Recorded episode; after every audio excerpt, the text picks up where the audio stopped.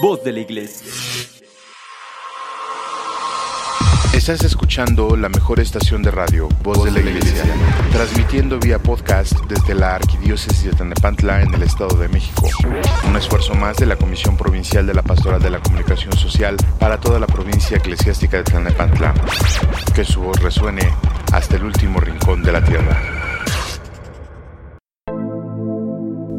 Muy buenas tardes, estimado amiga, querida amiga. Muchas gracias por estar con nosotros en su programa El Niño de la Fe, en su edición del día tres de junio del año del Señor del dos mil veintidós. Gracias, gracias por su preferencia y gracias también por ayudarnos a compartir este link con sus familiares y amigos para hacer pues una comunidad más grande, una comunidad que esté en constante crecimiento. Estamos iniciando ya el sexto mes de este año, pues que sin duda está llegando a su cenit y de ahí luego pues ya todo es de bajada, ¿no?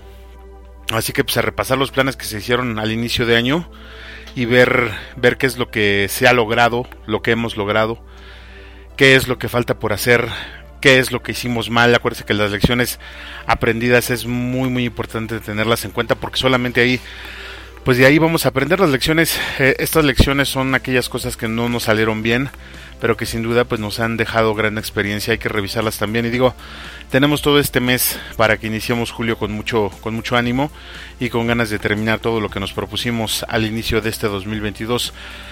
Y bueno, pues dicho sea de paso, que si mayo es el mes de la madre, sin duda, pues junio es el mes del padre, ¿no? Aunque a esta fiesta no se le haya dado o no tenga tanta importancia, digo, también es se festeja a los papás en este mes, concretamente me parece que son dentro de dos semanas, entonces pues también hay que irse preparando para esta fiesta y para darle un reconocimiento a todos esos hombres que han decidido entregar su vida en la familia junto con las, las mamás y que en este mes pues se merecen también un festejo. De momento pues queremos enviar un saludo también eh, a todas las amas de casa que día a día están al frente de sus hogares tratando de que no se caigan. Un saludo y un abrazo para ellas, que Dios les siga dando fortaleza y sabiduría para seguir llevando a su familia adelante, que así sea. Y bueno, la petición, la oración por los papás, pues la hacemos en dos semanas, ¿no? Todavía no es la fiesta, entonces vamos pensando, vamos pensando qué oración le podemos hacer a los papás. El día de hoy, damita y caballero, pues traemos un tema acorde a la fiesta que vamos a celebrar el próximo domingo, en la cual estaremos cerrando ya las fiestas pascuales. La semana pasada estábamos celebrando la Ascensión del Señor y hoy toca recibir al Espíritu Santo en la fiesta de Pentecostés, que dicho sea de paso, también pues inicia incluso mañana, ¿no? Hay muchas, hay muchos lugares donde se hacen veladas, eh, muchas parroquias donde ya están preparando toda la fiesta y pues en otros muchos lugares, ¿no? Digo, esta fiesta es a nivel mundial, en todos los, todos los países donde está la presencia de, del catolicismo, pues ahí se celebra puntualmente la parte de Pentecostés. Y digo, bueno, este programa está dedicado al Espíritu Santo, a la fuerza creadora de Dios, al Ruaj, como que muchas veces pues realmente no lo tomamos en cuenta. Y bueno, en este programa le quiero compartir un par de ideas sobre esta fuerza fecunda de la cual se habla en la Escritura, desde el Génesis hasta el libro de las Revelaciones, y pues me gustaría que tocáramos unos temas que están dentro de la fe, pero que también están en el día a día. Y también me gustaría que platicáramos un poco de cómo se puede tergiversar la creencia que se tiene sobre el Espíritu Santo. Y mire que se puede tergiversar de muchas, muchas formas. Y todo esto pues vale explorarlo, vale, vale revisarlo en su concepción original, o mejor dicho, bajo el concepto que tenemos del Espíritu. Y mire, podemos poner en el plató de la discusión el primero de ellos, que se refiere propiamente al Espíritu Santo como soplo divino, como la fuerza que da vida. Así lo narra el Génesis cuando menciona que Dios, después de haber creado al hombre de barro, pues sopló en las narices de aquella figura eh, el soplo de la vida, ¿no? El aliento de la vida. Aquí repetimos un poco lo que escuchábamos en el programa anterior, donde decíamos que el hombre es una creación de Dios. Recuerda, el cuerpo del hombre es creación de Dios y le dio vida mediante su espíritu. Un espíritu que no viene de otro lado, sino que viene del propio Dios. Eh, recuerda el maridaje que hablábamos de la semana pasada, ¿no? La parte de la cultura, de la, perdón, de la naturaleza humana, que según Christopher West decía, es que ahí es donde se conjuga la parte de lo divino con lo material, la parte de la fuerza del espíritu con la parte de la, de la naturaleza, es eh, la naturaleza humana precisamente, y nosotros somos los únicos seres que poseemos dicha naturaleza. Y bueno, pues aquí es donde yo me atrevo a decir eh, que nosotros, basado en esto, me atrevo a decir que nosotros tenemos una mínima expresión de Dios en nosotros. Es decir, eh, tenemos una fracción de Él en nuestro cuerpo. Ese espíritu es lo que nos mantiene vivos. Y cuando el espíritu abandona el cuerpo, es cuando llega la muerte, pues porque al final el espíritu de Dios es lo que nos da, nos da vida. Luego entonces, pues Dios es vida, vida que tiene nuestro cuerpo. Eh, en el programa pasado eh, hablábamos de la importancia que tiene el cuerpo por ser una creación de Dios. Hoy reafirmamos esa importancia al decir que Dios vive en nosotros. Esta expresión que tenemos de Dios es la que nuestro cuerpo mortal resiste, es la que aguanta, por así decirlo, ¿no? Entonces, el cuerpo finalmente se convierte en un sagrario donde reside Dios.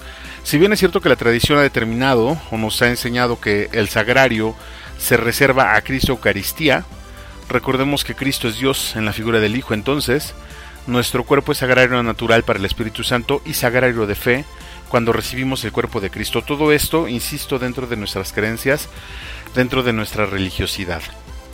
Ahora, aquí sin duda tenemos que mencionar nuevamente eh, que el alma y el espíritu son dos cosas diferentes. Esto es desde mi perspectiva. Sé que por ahí o de muchas otras formas se levantarán discusiones acerca de que si es lo mismo. Yo considero que el espíritu que anima el cuerpo, pues es el espíritu de Dios, el Espíritu Santo, el que vamos a festejar propiamente el próximo domingo, mientras que el alma es la identidad que nos vamos haciendo desde que llegamos a este mundo.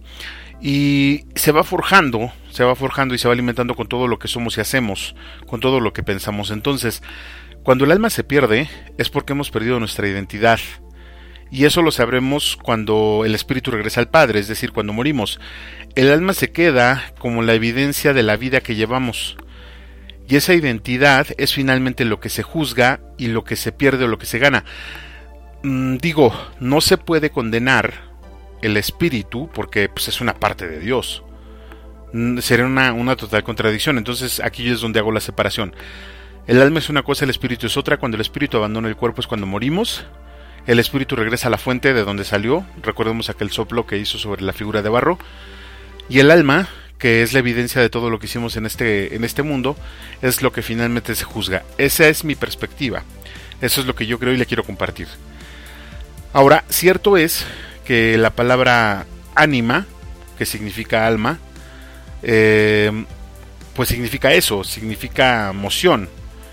Y yo la tomo, yo tomo esta acepción Eh, para decir que el Espíritu Santo se mueve por medio, perdón, el cuerpo se mueve gracias al Espíritu Santo. Y el alma, que en este caso le digo, pudiera significar ánima, es eh, la parte que hacemos. Pero al final de cuentas, el Espíritu Santo es el que nos infringe movimiento, el que nos inspira movimiento, porque recordemos que el Espíritu finalmente es vida. Y la vida es movimiento. La vida, todo lo que tenga vida siempre va a estar en movimiento, siempre, siempre. Lo que no tiene vida es inerte, se queda quieto, ¿no? Eso también es parte, un, un poco filosófico, lo, lo reflexionaremos después. Entonces, bueno, el Espíritu de Dios da vida, la vida que usted y yo percibimos como movimiento. Y además la mantiene, o sea, mantiene la misma vida cuando reside en nosotros. Y ese mantenimiento, si se le puede llamar así, o esa persistencia, la tenemos con todas, con todos sus carismas. Eh, el Paracletos, que es mencionado eh, en la Escritura también, pues es otra arista del mismo espíritu. Recordemos que el Paracletos, como nos comentó en alguna ocasión el Padre Carlos en su momento, pues es un barquito, un barquito que va guiando a otro barco más grande, ¿no?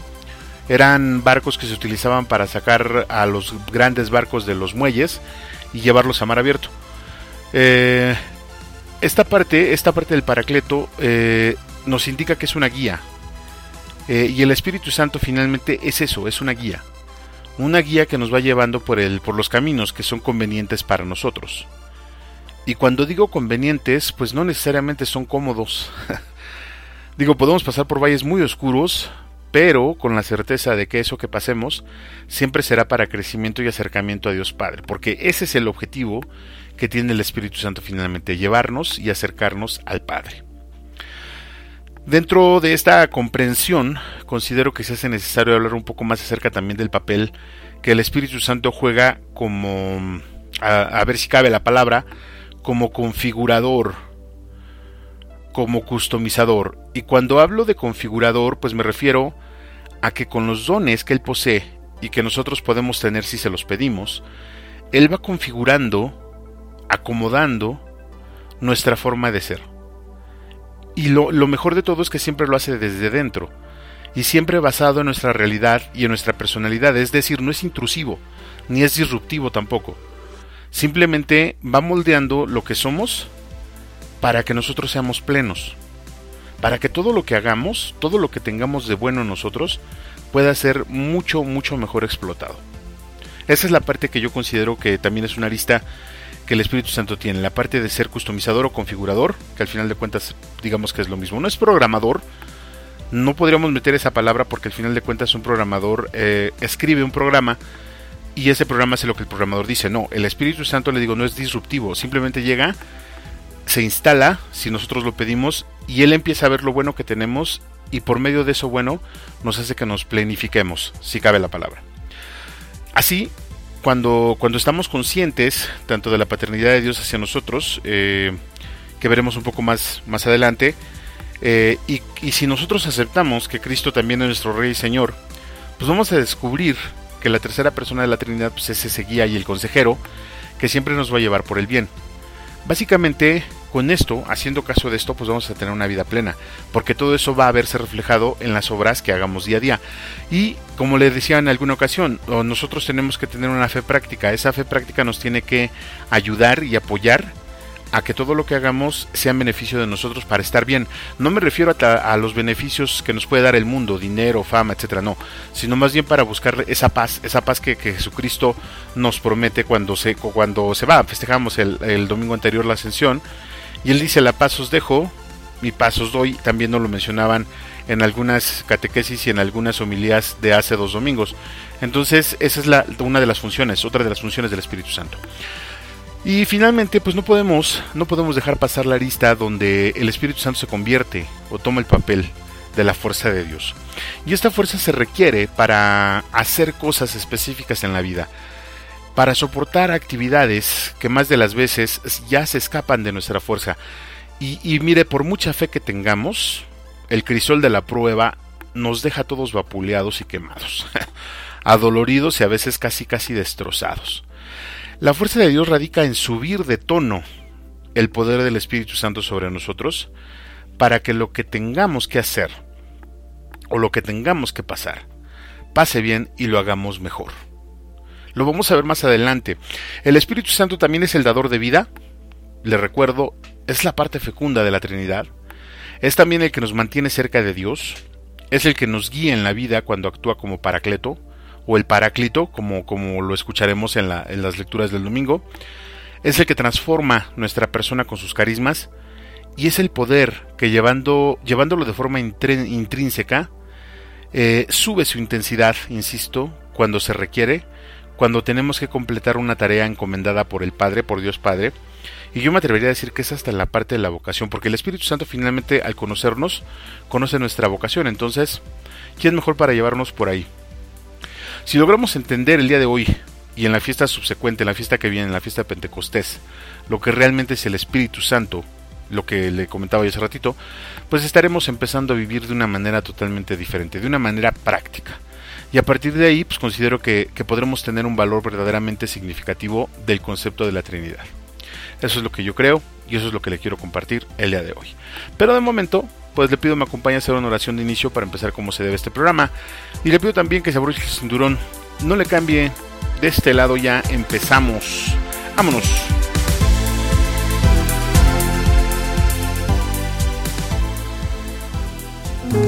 Consagración al Espíritu Santo, del Padre Félix de Jesús Ruggier. Oh Espíritu Santo, recibe la consagración perfecta y absoluta de todo mi ser. Dígnate ser en adelante, en cada uno de los instantes de mi vida y en cada una de mis acciones, mi director, mi luz, mi guía, mi fuerza y el amor de mi corazón. Yo me abandono sin reservas a tus operaciones divinas y quiero ser siempre dócil a tus inspiraciones. Oh Espíritu Santo, transfórmame con María y en María, en Cristo Jesús, para gloria del Padre y salvación del mundo. Amén. Agradecemos tus comentarios y opiniones en nuestras redes sociales. Facebook, Arquidiócesis de Tlalnepantla. Twitter, diócesis-tlane. Instagram, Arquidiócesis de Tlalnepantla. O visita nuestra página doble u doble u doble u punto tierra del medio punto org punto m x. Nos da mucho gusto que sigas con nosotros. Continuamos en tu programa favorito, En la Línea de la Fe.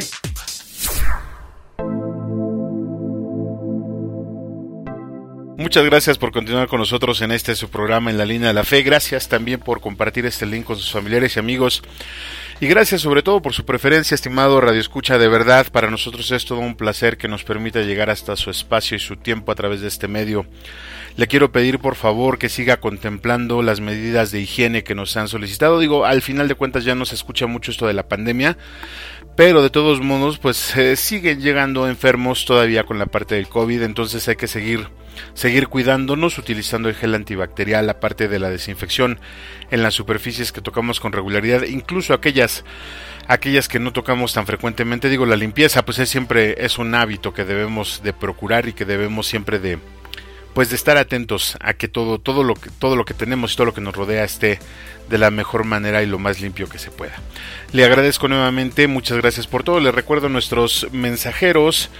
Eh, usted puede enviar sus comentarios a nuestro buzón electrónico en la línea de la fe arroba gmail punto com, y también puede dejarnos sus comentarios en las cajas de texto de las redes sociales por las cuales estamos transmitiendo: YouTube, Facebook. eh, ahí usted puede dejarnos sus comentarios, con todo gusto les daremos lectura y si cabe pues también nos pondremos en contacto para poder seguir haciendo más grande estos temas.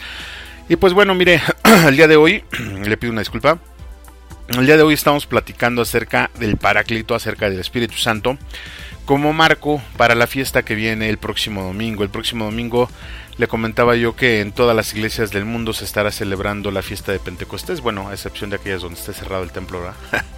Pero en la mayoría de lugares tienen la costumbre también de hacer una velada, una velada de oración, una velada de, de exposición del sacramento, donde hay personas que se van turnando y acompañan, acompañan el sacramento toda la noche y festejan al siguiente día con mucho júbilo la parte del Espíritu Santo. Y es bien interesante porque esta fiesta propiamente nosotros tenemos que verla como el, la clausura, si así se le puede llamar, el cierre con broche de oro de nuestras fiestas pascuales.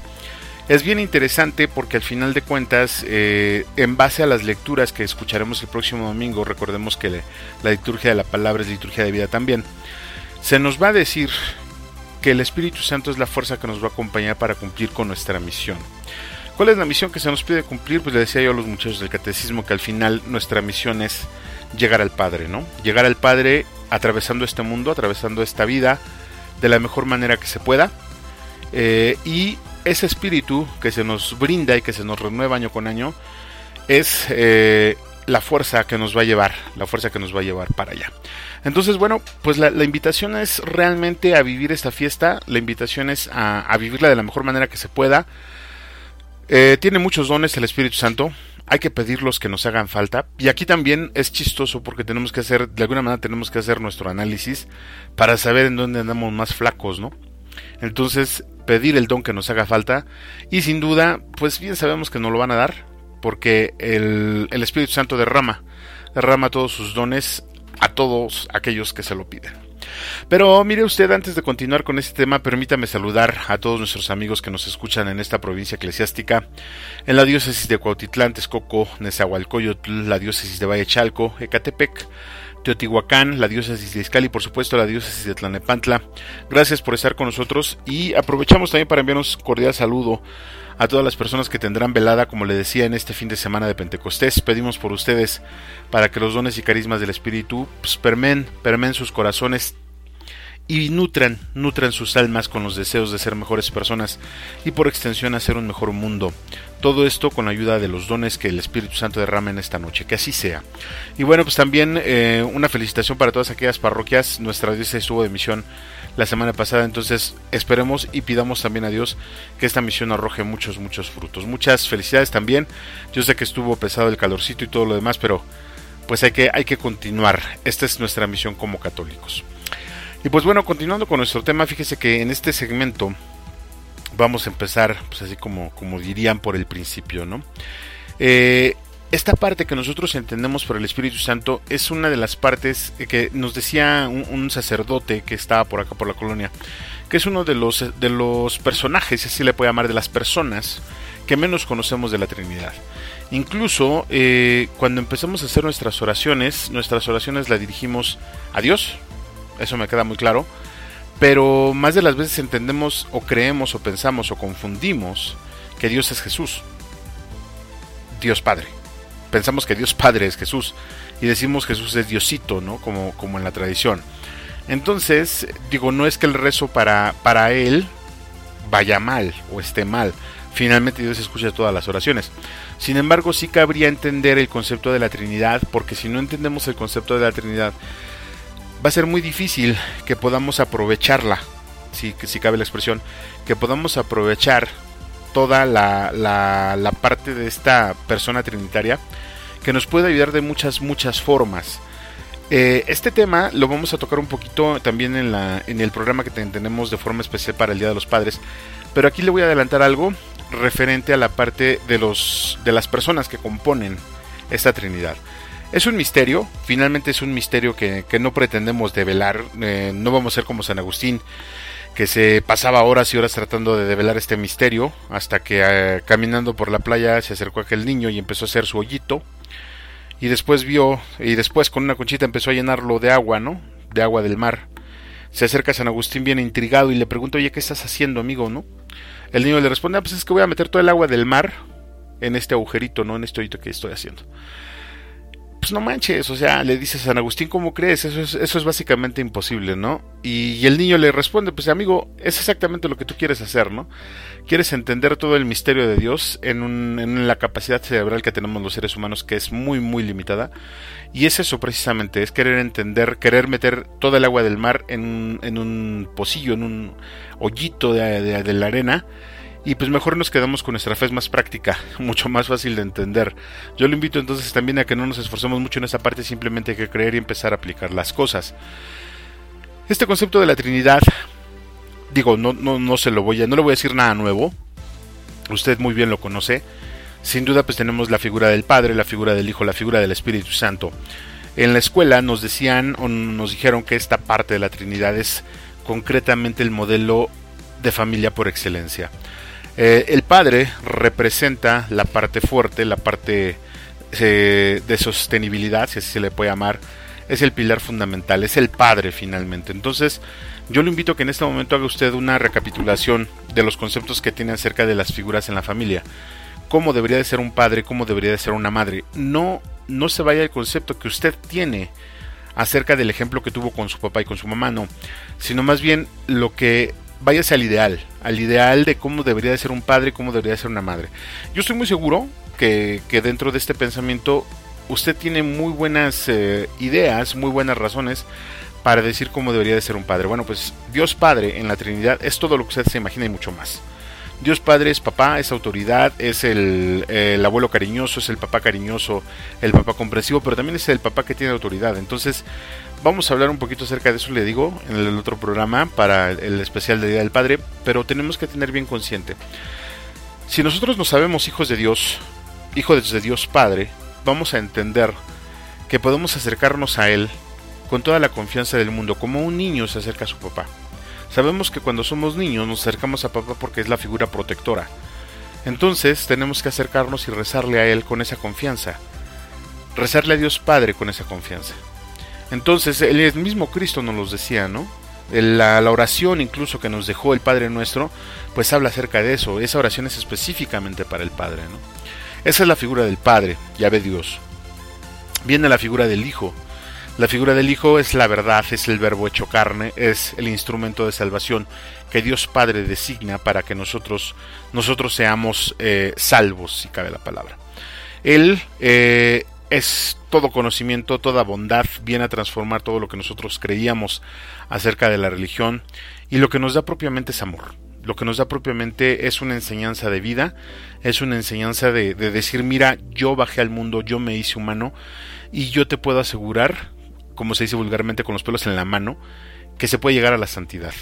Y digo, muchos hombres y mujeres pues, lo han visto, lo han hecho, mejor dicho, ¿no? Eh, vemos los santorales, los santorales, todos los santorales hablan de eso, de que hombres y mujeres han, nos han dado muestra de que se puede llegar al cielo siguiendo el ejemplo de Cristo. Cristo es el ejemplo, Cristo es el Hijo, es el modelo del Hijo que todos los padres quisieran tener. Bueno, algunos a lo mejor no por aquello de, de la crucificada, ¿no? Pero digo, finalmente todos, todos quisieran tener un hijo como él. Después viene la parte del Espíritu Santo, es la parte fecunda.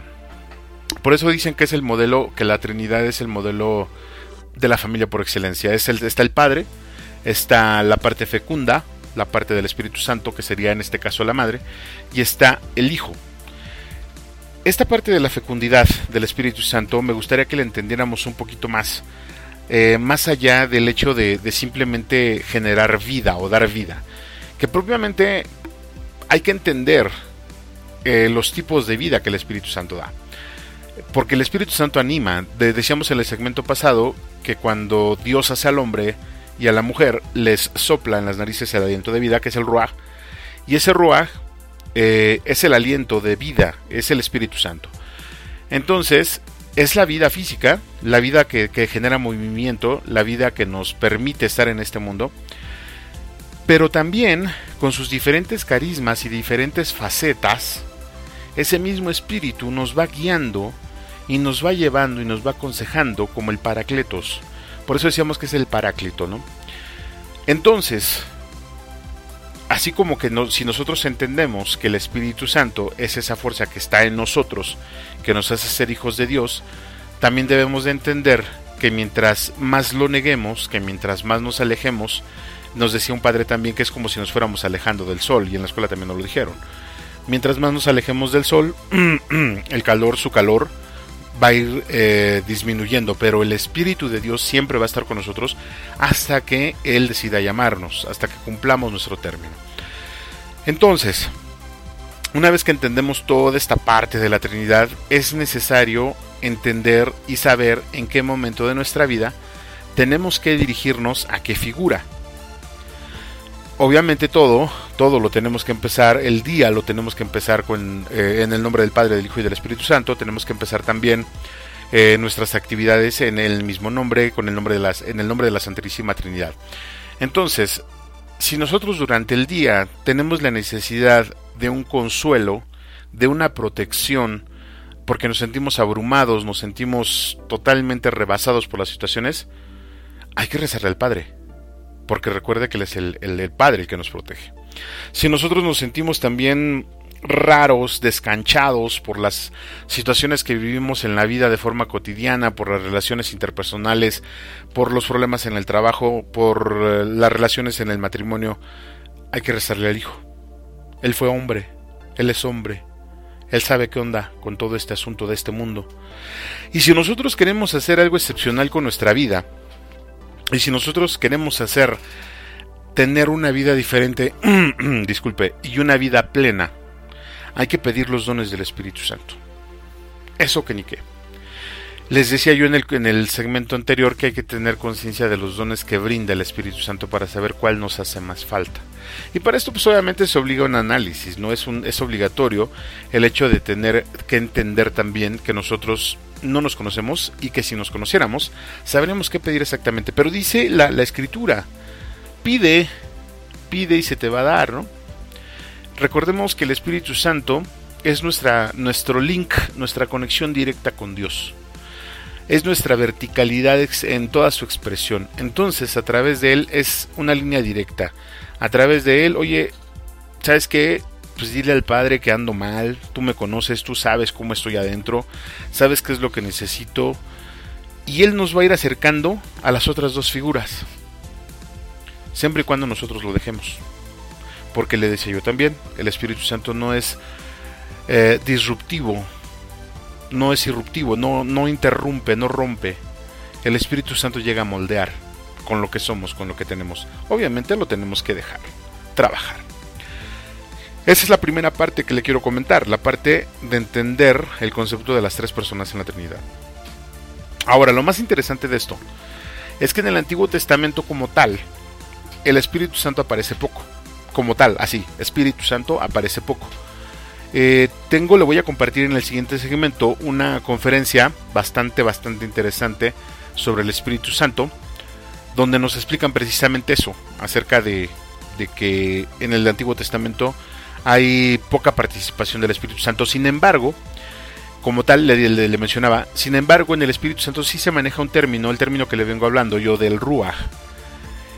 Esta parte del Ruaj, el, el hebreo lo interpreta como el aliento, como la fuerza, el aliento de vida, la fuerza que mueve. Entonces pues ya podemos, una vez teniendo esta información, ya podemos entrar de lleno a muchas otras, eh, a muchos otros pasajes de la Biblia, donde escuchamos hablar de, del viento huracanado, de las elocuciones que tenía Moisés, por ejemplo, de la presencia de, de los elementos, del control de los elementos, por ejemplo, cuando Moisés no pudo salir de la cueva, etcétera, etcétera. Toda esa parte que nos menciona el Antiguo Testamento acerca de esa fuerza, del movimiento de los elementos, es la fuerza de Dios, es el Ruaj. Entonces, ellos lo toman como esa parte, lo toman como el Ruaj. Y desde aquí le voy, le voy anticipando un poquito que esto, esto, esto me encantó, esta parte me encantó. En el Antiguo Testamento también hay, hay una parte donde esta conferencista nos dice que el Ruaj es el espíritu y la fuerza de Dios que se le da a alguien para realizar algo específico. Y bueno, de esto pues ¿qué le puedo decir? Conocemos la historia de los profetas, conocemos la historia de los reyes, conocemos la historia de los enviados por Dios. Los enviados por Dios estaban llenos del Espíritu Santo.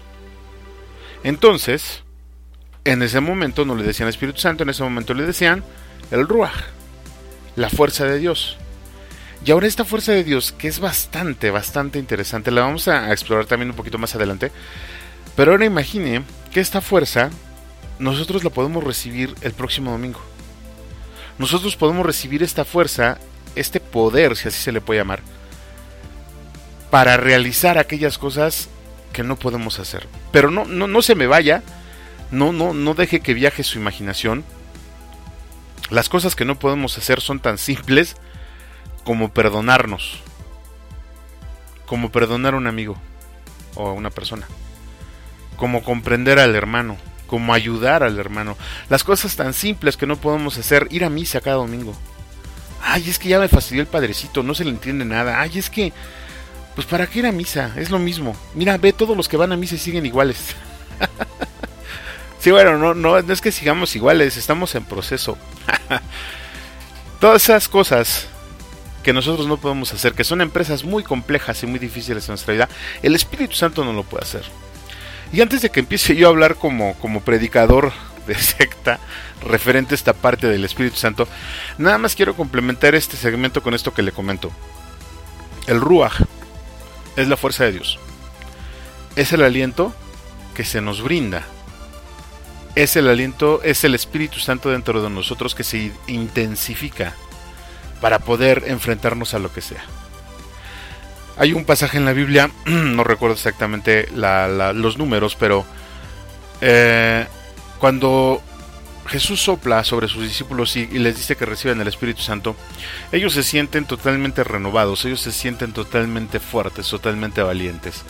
¿Qué es lo que hace el Espíritu Santo en esas personas? ¿Qué es lo que hace? Pues le da la confianza, les da la confianza de saber que hay un Dios Padre que los protege y hay un Dios Hijo que está con ellos hasta el final de los tiempos. El Espíritu Santo es una guía, es un consejero, es el Ruaj, el aliento de vida. ¿Qué le parece si nos quedamos un poquito con esto? Lo masticamos, lo pensamos, lo analizamos. Y mientras tanto, pues yo le invito a que vayamos a un corte musical muy, muy breve, de verdad, muy breve. Mientras tanto, no se vaya. Yo soy Juan Valdés, usted está escuchando En la Línea de la Fe por la mejor estación de radio Voz de la Iglesia. No hay otra. Bueno, sí hay un montón, pero ninguna como esta. Ya regresamos, no se vaya. Aquí seguimos. Estás escuchando la mejor estación de radio Voz de la Iglesia y tu programa favorito, En la Línea de la Fe. Vamos a una breve pausa musical y regresamos con tu amigo y anfitrión Juan Valdés. Ya volvemos. Nos da mucho gusto que sigas con nosotros. Continuamos en tu programa En la Línea de la Fe. Muchas gracias por continuar con nosotros en este su programa En la Línea de la Fe. De verdad es para nosotros un placer poder compartirle toda esta información que hemos investigado, que hemos leído un poquito para compartírsela en este, en estos segmentos y en este programa. De verdad nos da mucho, mucho gusto. Gracias por su preferencia, gracias también por sus comentarios que tan amablemente nos hace llegar a nuestro buzón electrónico en la línea de la fe arroba gmail punto com y también en los, las cajas de texto que las redes sociales por donde estamos transmitiendo, pues ahí tienen. Recuerden que estamos transmitiendo por Facebook, por YouTube, ahí también nos puede dejar un comentario. Les recuerdo también que ya estamos transmitiendo, bueno, que tenemos estos podcasts, los tenemos colgados de la plataforma de Spotify. Ahí usted puede ingresar en el momento que quiera, desde cualquier dispositivo para poder escucharnos. Nuevamente, pues le agradezco mucho su, su preferencia y le invito a que comparte este link con sus familiares y amigos para poder hacer mucho más grande esta comunidad y poder compartir y seguir compartiendo estos temas que de verdad son bastante interesantes. Y pues mire usted, eh, ya estamos en, en junio, ya estamos casi a mitad del año. Es momento, como le mencionaba al principio, de ir revisando estos planes que hicimos en enero del dos mil veintidós y que bueno, hay que ver qué fue lo que nos falta o qué fue lo que nos faltó hacer, qué es lo que nos falta hacer. Hay que revisar y festejar, claro que sí, los éxitos que hemos tenido en referencia a esos planes. Creo que es un buen momento y un buen tiempo para llevar a cabo un balance y poder cambiar de rumbo si es necesario o continuar implementando aquellos objetivos que nos hemos planteado al inicio de este año. Pues bueno, si usted nos acaba de sintonizar, estimado radioescucha, pues le comento, estamos hablando el día de hoy acerca del Espíritu Santo, esta tercera persona de la Santísima Trinidad, que próximamente, para ser más específicos, el próximo domingo tendremos su fiesta en todas las iglesias eh, del mundo, en todas las parroquias. Estaremos festejando la fiesta de Pentecostés, la fiesta donde se nos entrega nuevamente el Espíritu, el Espíritu Santo para cambiar nuestra vida y por qué no empezar a hacer nuevas cosas bastante bastante interesantes. Y mire, bueno, este segmento lo vamos a iniciar sin duda hablando un poquito acerca de lo que nos da el Espíritu propiamente. Vamos a hablar acerca de esos dones, eh, qué significan esos dones que el Espíritu Santo nos ofrece, pero sobre todo cómo es que esos dones se actúan en nuestra vida. Yo, yo siento que hay dos formas de interpretarlo. Una forma es la forma eh, propiamente dogmática, la, la, la, la forma y definición que nos da la, la, el magisterio de la Iglesia. Y la otra es llevándolo a la práctica de una forma eh, no diferente, sino de una forma complementaria a lo que nos pone la Iglesia, para que nosotros vayamos entendiendo en qué parte de nuestra vida es donde esos dones van a intervenir. Eh, más adelante le voy a comentar, eh, le voy a, a pasar el significado que, que da un prelado de allá de España referente a cada uno de los dones, pero antes de eso también vamos a estudiar y vamos, bueno, más bien a compartir, lo voy a compartir. Eh, esta conferencia que le mencionaba yo en los segmentos anteriores, esta conferencia la está dando la, la profesora Lidia Rodríguez.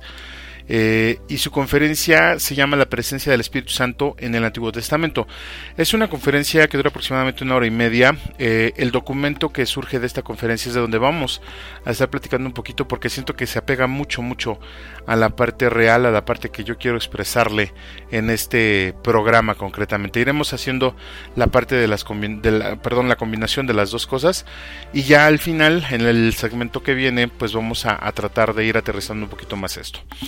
Bueno, por lo pronto pues vamos con el santoral del día. Ya ve que ya se está haciendo costumbre este asunto de, de remitirnos a, a santopedia punto com a ver quiénes son los santos que festejamos en este tres de junio. Y bueno, es interesante porque pues eh, se festejan en este caso, uh, yo asumo, no, no, la verdad es que no, no tengo bien a bien los datos, pero en este viernes tres de junio pues vamos a celebrar a santos que están o que viven en otros continentes. Ya usted me dirá si usted eh, considera que estoy bien o que estoy mal. Lo invito también a que nos metamos un poquito más a esta parte para ver si son o no son de ahí.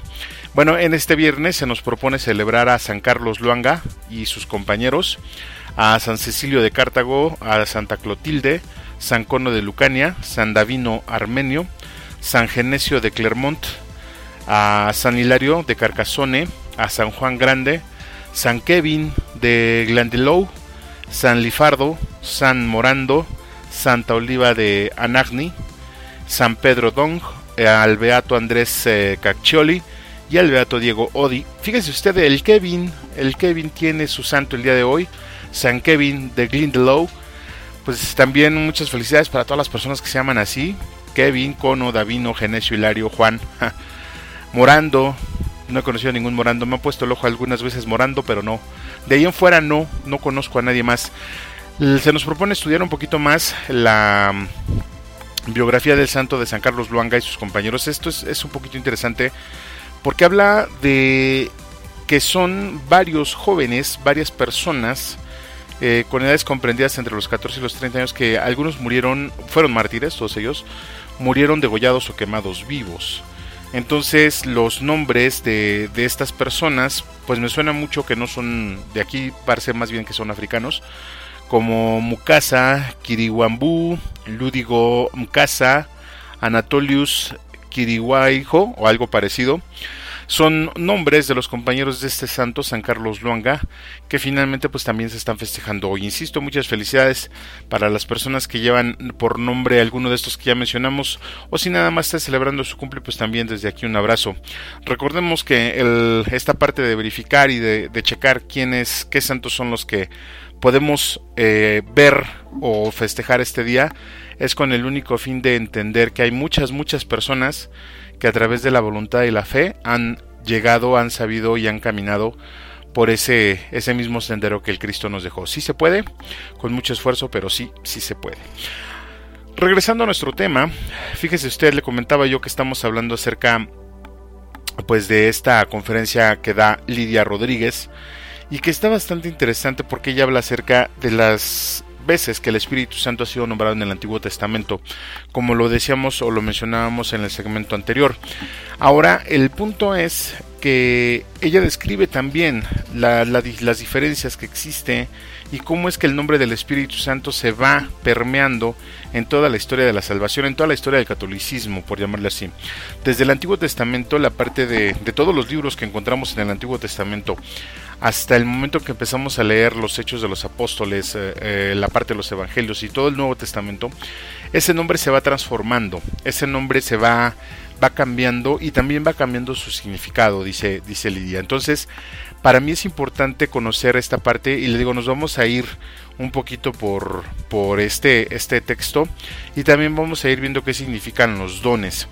Estos dones, por ejemplo, eh, le comentaba yo, los dones que nosotros eh, o que la tradición nos ha dado, que tiene el Espíritu Santo, son la sabiduría, la inteligencia, el consejo, la fortaleza, la ciencia, la piedad y el temor de Dios. Cada uno de estos, sin duda, tiene una, un peso, un peso eclesial, un peso religioso, que lo explica de una manera magistral eh, un, un obispo, eh, eh, Monseñor José Ignacio Munilla, Eh, una, en una entrevista que le concedió, hace, a, con, le concedió perdón, a, a Ciprensa en el dos mil veintiuno, y es el obispo de Orihuela en Alicante, allá en España, y de alguna manera afi- el, el obispo afirma que estos dones eh, sostienen y llevan a la cumbre la vida moral y espiritual de los cristianos.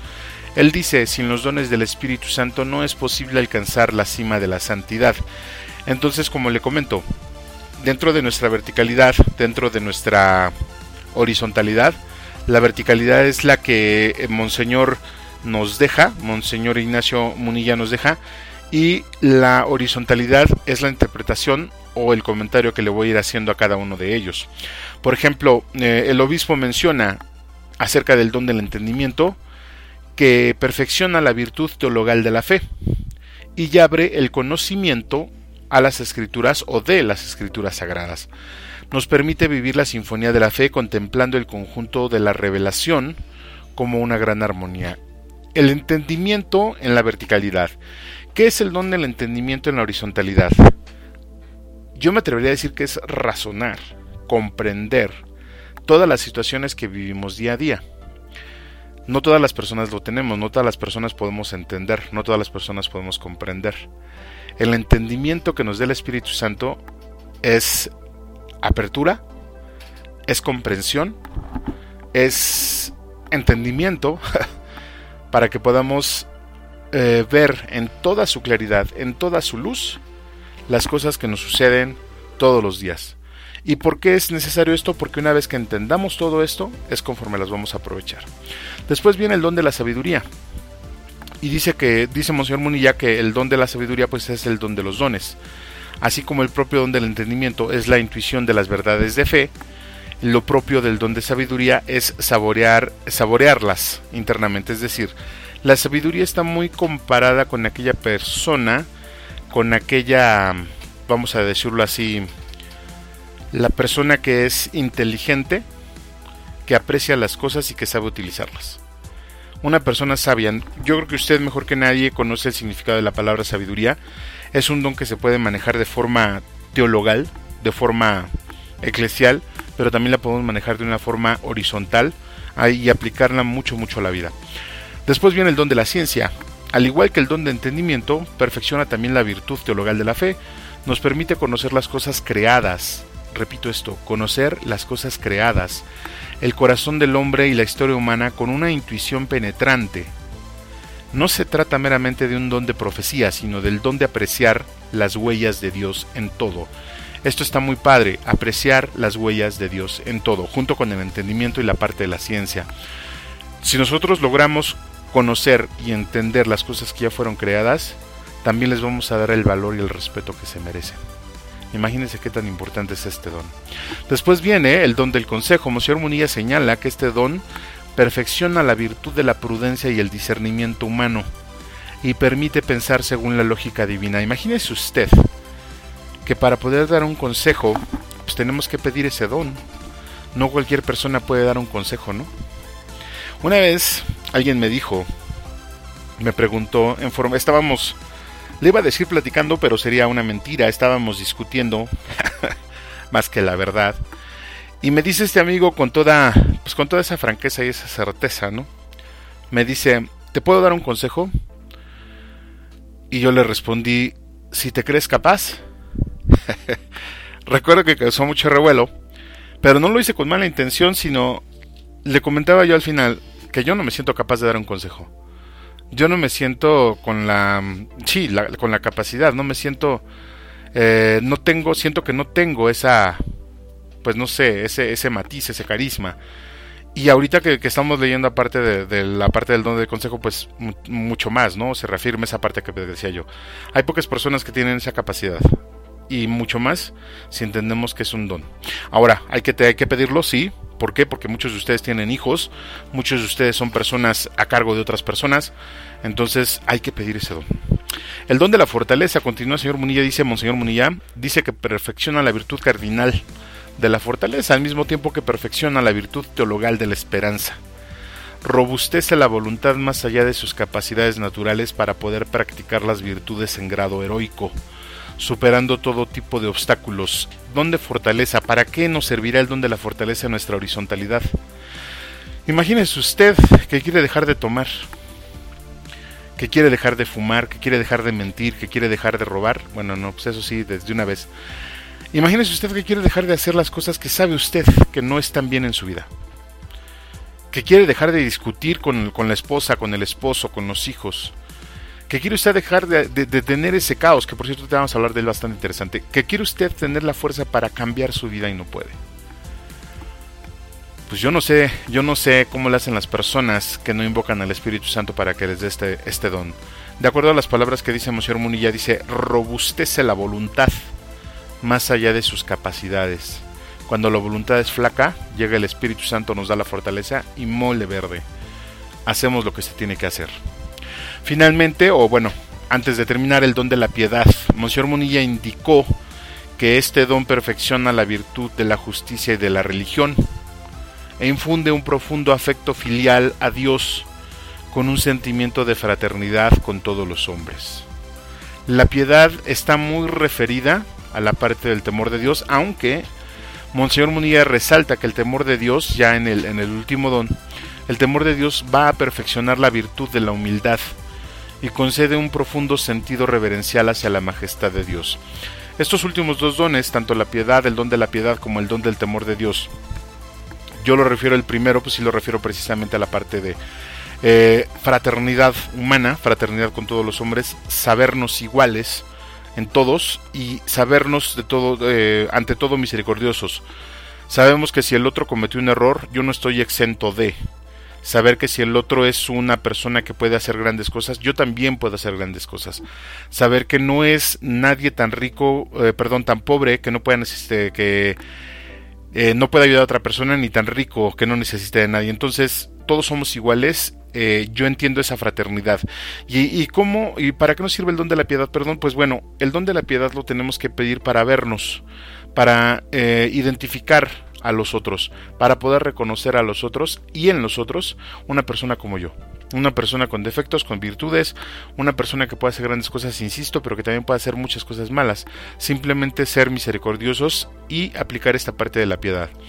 Y el don de temor de Dios, que habla acerca de perfeccionar la virtud de la humildad. Fíjese que yo lo entiendo. En alguna ocasión un sacerdote hace muchos años nos decía que este temor, eh, el temor de Dios, pues es un temor filial. Eh, es un temor a hacerle daño, es un temor a lastimarlo. Eh, digo, no hay nada que pueda lastimar a Dios, eso lo sabemos. Pero al final de cuentas, eh, la forma en que lastimamos a Dios es cuando nosotros pecamos, porque somos sus hijos. Y cuando nosotros caemos, a Él le duele, se entristece.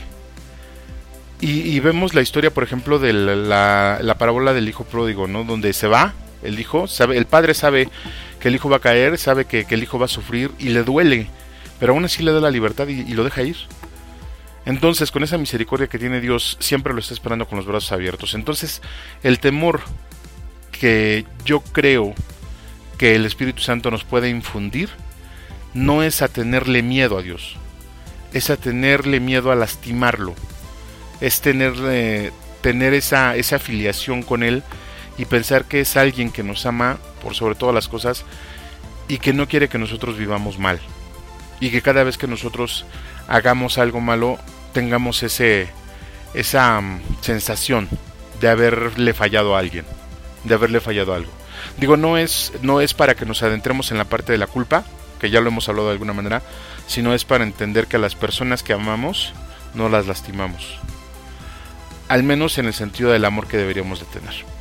Ahora, todo esto, como le mencionaba, pues tratamos de hacer una, un balance entre lo que es la parte eh, vertical y la parte horizontal. Pero ¿para qué nos sirven realmente estos, estos dones? Mire, si usted lo quiere ver desde una perspectiva específicamente religiosa, pues la verdad es que entonces vamos a quedarnos, si me, si me permite la expresión, nos vamos a convertir en algo así como que muy maniqueístas, ¿no? Decíamos en, en el programa anterior. ¿Qué es el maniqueísmo? Pues el maniqueísmo es aquellas personas, son aquellas personas o aquellas acciones que solo tratan del espíritu, solo, solo hablan del espíritu como algo bueno y, na, y el cuerpo no, piensan que el cuerpo no, pero ya hemos visto que no es así.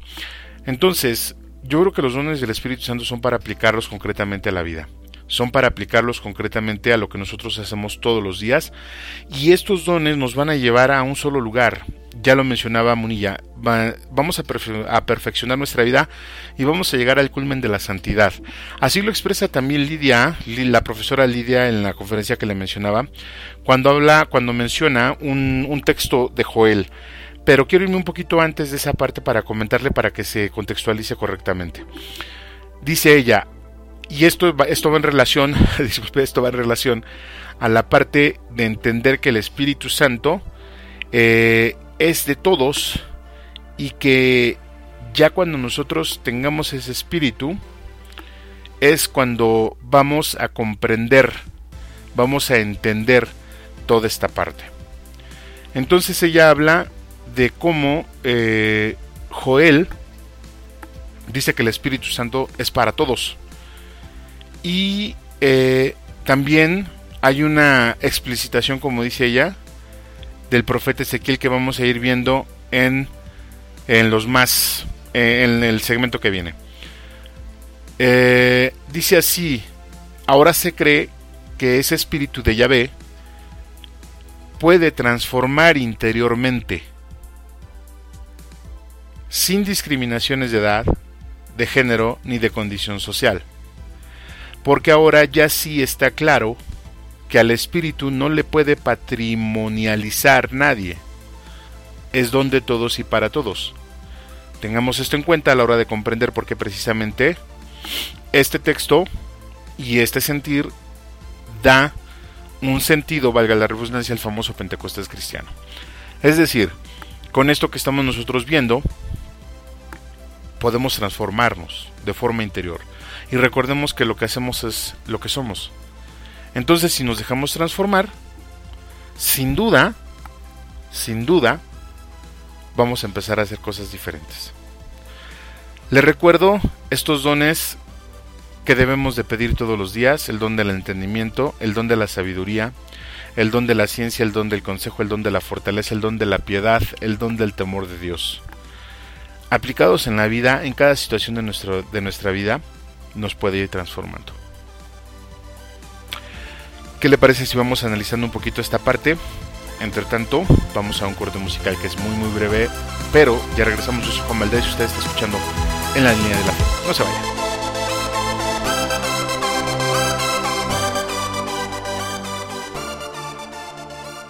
No te vayas, regresamos en unos momentos.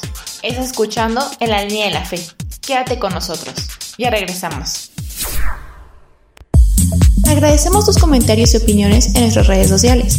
Facebook, Arquidiócesis de Tlalnepantla. Twitter, diócesis-tlane. Instagram, Arquidiócesis de Tlalnepantla. O visita nuestra página doble u doble u doble u punto tierra del medio punto org punto m x. Nos da mucho gusto que sigas con nosotros. Continuamos en tu programa favorito, En la Línea de la Fe. Continuamos en este su programa En la Línea de la Fe. Muchas gracias por su preferencia, gracias por estar aquí, por permitirnos llegar hasta su espacio y en su tiempo a través de este medio. De verdad, muchas, muchas gracias. Gracias también por compartirnos sus comentarios a través de las redes sociales, en YouTube o en Facebook, por las cuales estamos transmitiendo. Y gracias también por enviarnos sus correos a la cuenta de En la Línea de la Fe arroba gmail punto com. Ahí estamos recibiendo también todos sus correos. Pues mire usted, le sigo pidiendo de favor que se cuide, se cuide un poquito acerca de esta parte del COVID, acerca de todas las enfermedades particularmente, pero pues muy muy en especial de esta, de esta del COVID, que todavía sigue por ahí mostrando algunos casos. El día de hoy precisamente pues me enteraba yo de algunos casos que, que se están dando, no por ser un rebrote, sino más bien como casos aislados. Y bueno, también en las noticias por ahí se escuchaba que hay un rebrote fuerte en Corea del Norte con esta, esta parte del COVID, entonces esperemos que no sea nada, nada que no se pueda controlar. Y pues bueno, estamos entrando ya, estimado reescucha, en el segmento final de este su programa En la Línea de la Fe. Y estamos hablando acerca del Espíritu Santo, esa tercera persona de la Trinidad que muy pocas veces conocemos y menos invocamos. Le comentaba yo en los segmentos anteriores que era necesario tener un conocimiento pleno acerca de quién es quién en la Santísima Trinidad, con el fin de, pues de darle, si se le puede llamar así, darle una utilidad prudente a la relación que llevamos con cada una de esas figuras o de esas personas. Recordemos que el Padre es Padre, como un Padre siempre va a proteger, como un Padre siempre va a amar. El Hijo es, el, es la palabra encarnada, el Verbo hecho carne. Entonces Él es el ejemplo de vida, Él es nuestra máxima aspiración, es nuestro Salvador, y también tenemos que establecer una relación bastante interesante con Él, que ya en otros momentos hablaremos. Y con el Espíritu Santo, pues bueno, todo esto que hemos venido platicando en este programa el día de hoy, pues es, es con el fin de conocerlo un poquito más, conocer un poco más ese Ruaj, a ese aliento, ese aliento de Dios que vive en todos nosotros, como le comentaba también en un inicio, que vive y es parte inherente de, de nuestro ser, que mi teoría es que en algún momento, cuando ese cuerpo abandona, cuando ese espíritu abandona el cuerpo, eh, lo que nos queda pues es el alma, el alma como identidad de todo lo que hicimos aquí, y el espíritu regresa a su origen. Y bueno, también le comentaba en el segmento pasado que estamos tomando en cuenta una conferencia de la profesora Lidia Rodríguez eh, acerca del Espíritu Santo en el Antiguo Testamento. Y en este último segmento del programa del día de hoy, quiero compartir con usted tres aspectos fundamentales que a mi punto de vista mmm, son muy útiles, tanto para aplicarlos de forma práctica como para aplicarlos, eh, para empezar a pensarlos y, reitero, empezar a aplicarlos. Y para esto voy a tomar fracciones de ese, de ese texto que le comento, y después de, de compartirle el texto literal, pues le voy a proponer, le voy a proponer mi, mi punto de vista, y eso es lo que le, le quiero compartir en este segmento. Dentro de esto, eh, cabe señalar que los, los eh, fragmentos que le voy a, a, a compartir, pues están, eh, si, si usted quiere, están un poco descontextualizados porque no es, es parte del texto, pero sí me gustaría que nos quedáramos ahorita, eh, terminando cada, cada segmento, bueno, cada frase, le voy a ir explicando dónde está la importancia de este párrafo. El primer párrafo que le quiero compartir se refiere al orden. Al orden en el caos. Y es bien interesante porque hemos tocado este tema del orden, ya lo hablábamos un poco con Enrique Rojas cuando estábamos platicando acerca del orden, y lo hemos hablado acerca de cómo eh, todo tiene una secuencia lógica. Entonces, se me hace muy interesante que esta profesora, es una teóloga, eh, exponga dentro de esto esta parte, y ella lo refiere al Antiguo Testamento, concretamente al Génesis.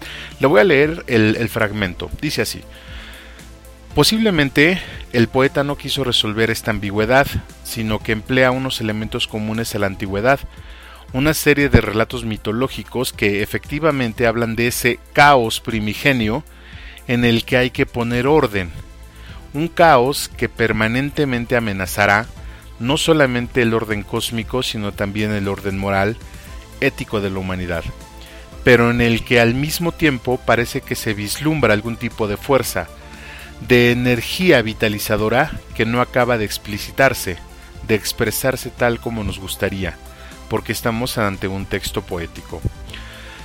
Lidia, la profesora Lidia Rodríguez, se refiere aquí al fragmento del texto del Génesis, donde se dice que el Espíritu de Dios revoloteaba sobre las aguas y Otras, y otras cosas, otras, otras partes. Aquí lo que se me hace muy interesante es que ella habla acerca de que el, el espíritu propiamente llega a poner orden a ese caos.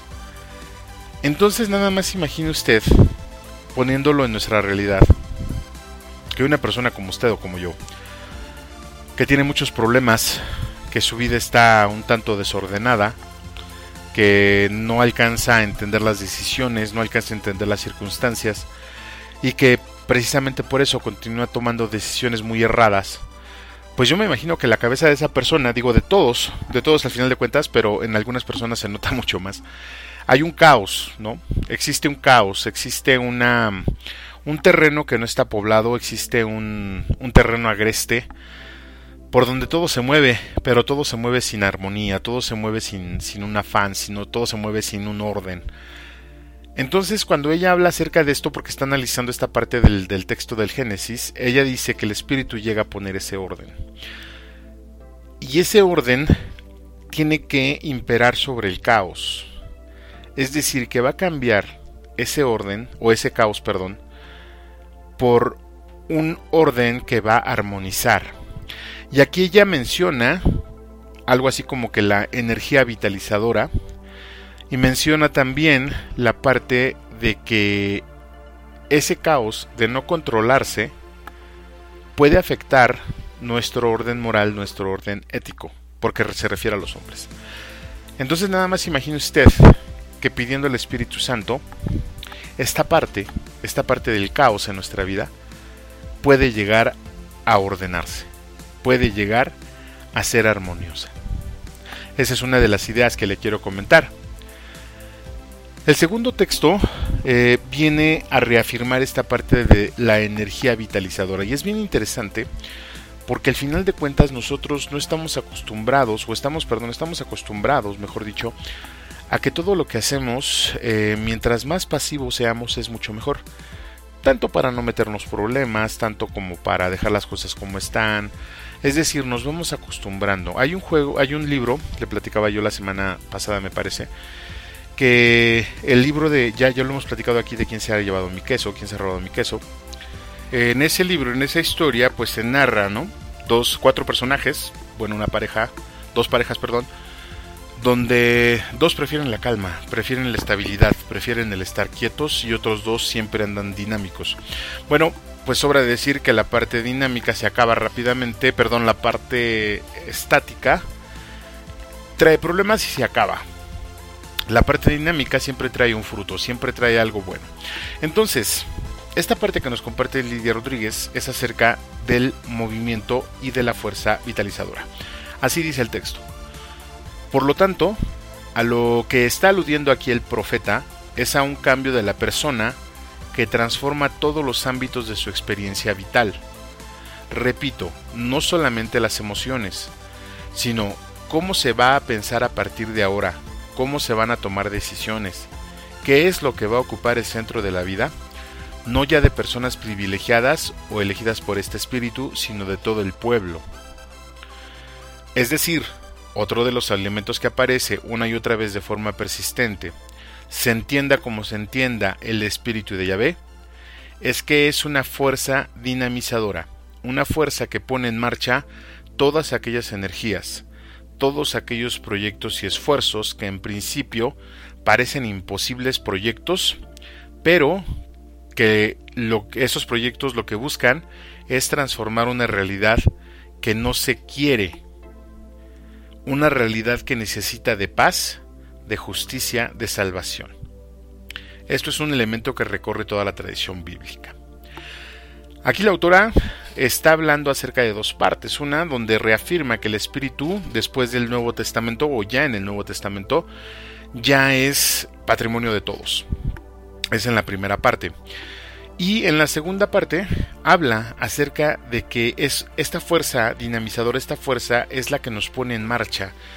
Y nos pone en marcha porque recordemos que la vida es movimiento y el Espíritu Santo es vida. Entonces, eh, le voy a repetir la parte que dice al final, eh, que lo que buscan, los proyectos que buscan transformar una realidad que no se quiere. Y le voy a leer el contexto. Todos aquellos proyectos y esfuerzos que en principio parecen imposibles.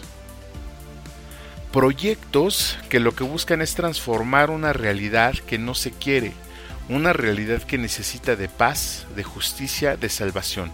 Lo que hablábamos hace unos minutos es liberar la cabeza de ese caos y empezar a implementar la paz, la justicia y con ello traer la salvación. ¿Por qué? Porque solamente así podemos vivir y estar bien.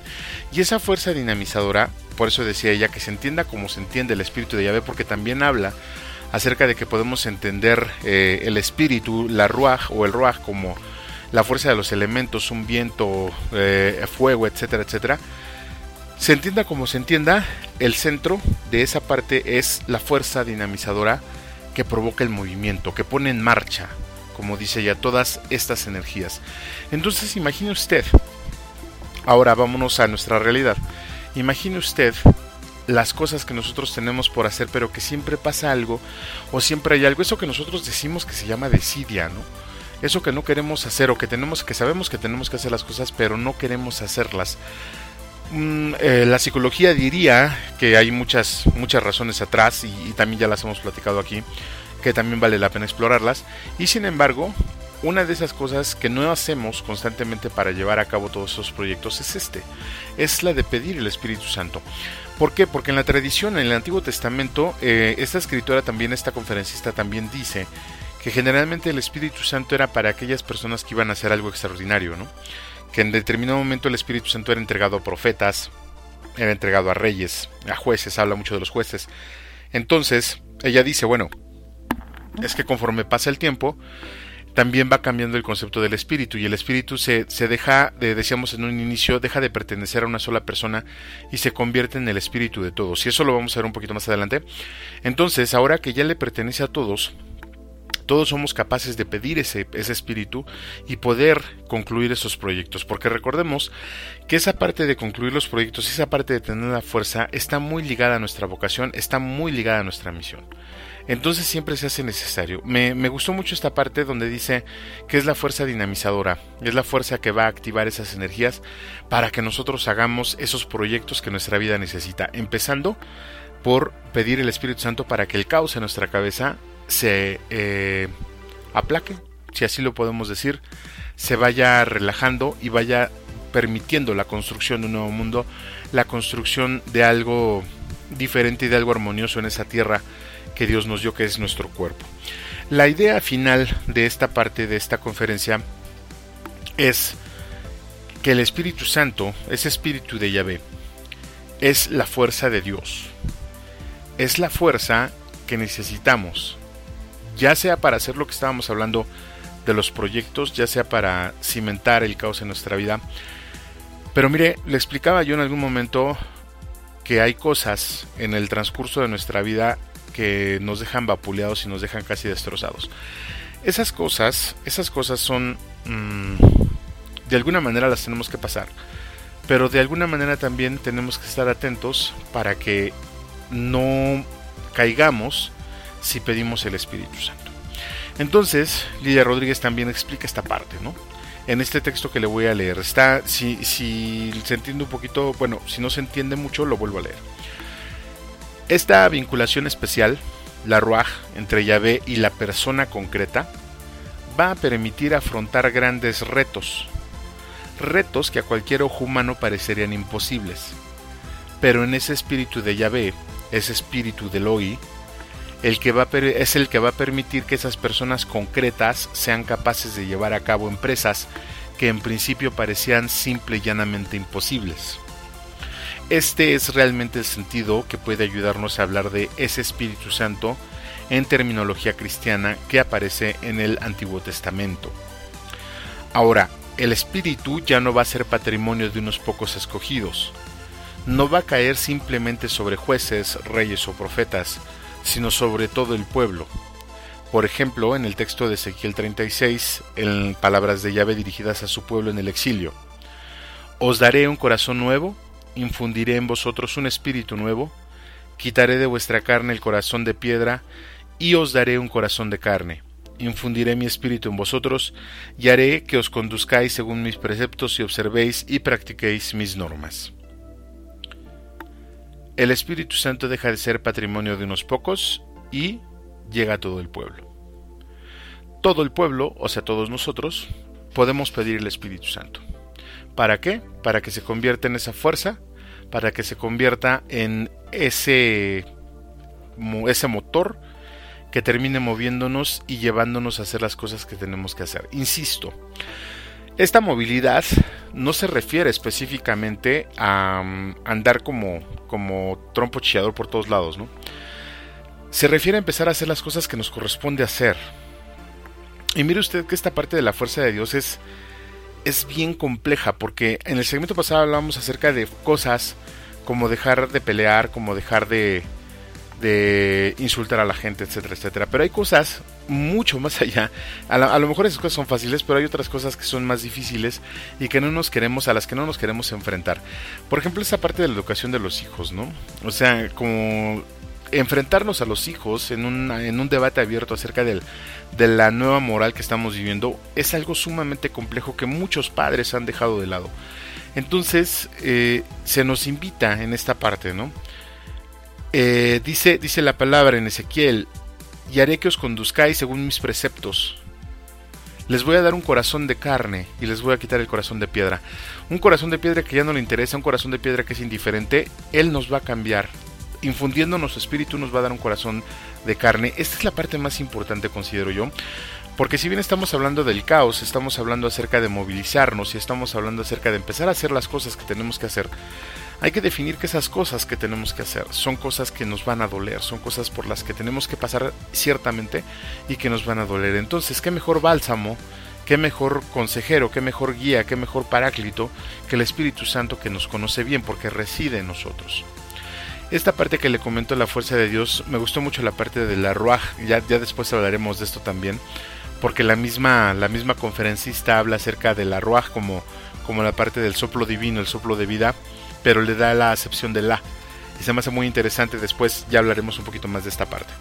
Entonces, le reitero, estimado reescucha, en este punto hablamos de que el Espíritu Santo nos quita el caos en la cabeza, nos dará eh, la fuerza para movernos, para mover e ir hacia donde tenemos que ir y terminar esos proyectos, que queremos hacer tanto nosotros como en los otros, y sobre todo nos da su fuerza, se infunde esa fuerza y se intensifica la fuerza del Espíritu en nosotros para hacer las cosas que tenemos que hacer. Eh, hablando un poquito más acerca de, de esto que le comentaba, decían que, que a los jueces, por ejemplo, a los reyes y los profetas que ya menciona, el Espíritu Santo estaba presente en ellos, porque ellos tenían que hacer grandes cosas por toda la gente. Entonces hay que pedir ese Espíritu para hacer esas cosas por todos los demás. Es mucha, mucha información todavía la que, la que queda pendiente por, por platicar, pero por desgracia el tiempo se nos ha terminado. No obstante, le quiero recomendar eh, esta parte, digo, si es necesario, le invito a que, a que vuelva a repetir el programa una y otra, y otra, otra vez, hasta que más o menos vaya quedando claro, y si tiene algunas dudas, con todo gusto, podremos hacerlas más grandes o podemos resolverlas si nos envía un correo a nuestro buzón electrónico en la línea de la fe arroba gmail punto com. Yo le agradezco y le sigo agradeciendo sus comentarios, de verdad, muchas gracias por los comentarios que nos deja en, en las cajas de texto de las redes sociales, y le pido... Le pido que tomemos en cuenta esta parte, tomemos en cuenta que dentro de nuestras oraciones, invocando a la Santísima Trinidad, siempre también pidamos que el Espíritu Santo esté con nosotros todos los días, como Cristo lo hace y como siempre lo va a hacer. Entonces, bueno, pues eh, de mi parte es todo. Insisto, le agradezco mucho, le deseo que tenga un, un feliz Pentecostés, si así se le puede llamar, y que bueno, pues no dejemos, no dejemos de pedir estos dones también.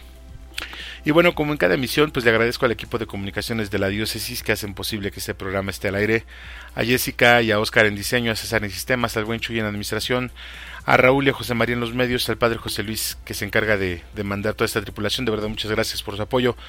Junto con ello, nuestras voces en off, Gustavo Pérez, Lupita Martínez, Sara Camacho, a nuestro equipo editorial, al profesor Herrera, a Daniela Reséndiz, al Ministerio de Música de la Zona por la contribución musical, a nuestro editor de medio tiempo, Víctor Generalito Valdés, y a todas las personas que hacen posible que este programa esté al aire. De verdad, muchas, pero muchas gracias.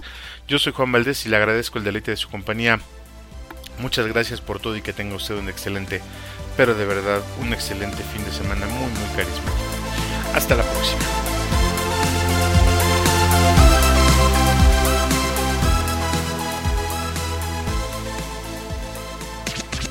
Gracias por acompañarnos en tu programa favorito en la línea de la fe.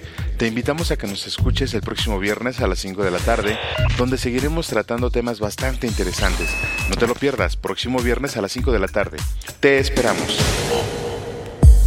Agradecemos tus comentarios y opiniones en nuestras redes sociales. Facebook, Arquidiócesis de Tlalnepantla. Twitter, diócesis-tlane. Instagram, Arquidiócesis de Tlalnepantla. O visita nuestra página doble u doble u doble u punto tierra del medio punto org punto m x. Estás escuchando la mejor estación de radio, Voz, Voz de, la de la Iglesia, transmitiendo vía podcast desde la Arquidiócesis de Tlalnepantla en el Estado de México.